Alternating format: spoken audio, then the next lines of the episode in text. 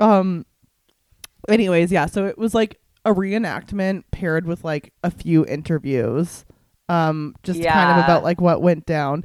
Was Matthew Modine in old face? Like I know that he is old and that's what he looks like, but it he looked like he was wearing like old face makeup, right? Like I'm not Yeah, crazy. they did some. They did some exaggeration. There were some prosthetics some because, light weathering. because he looked exactly like the guy.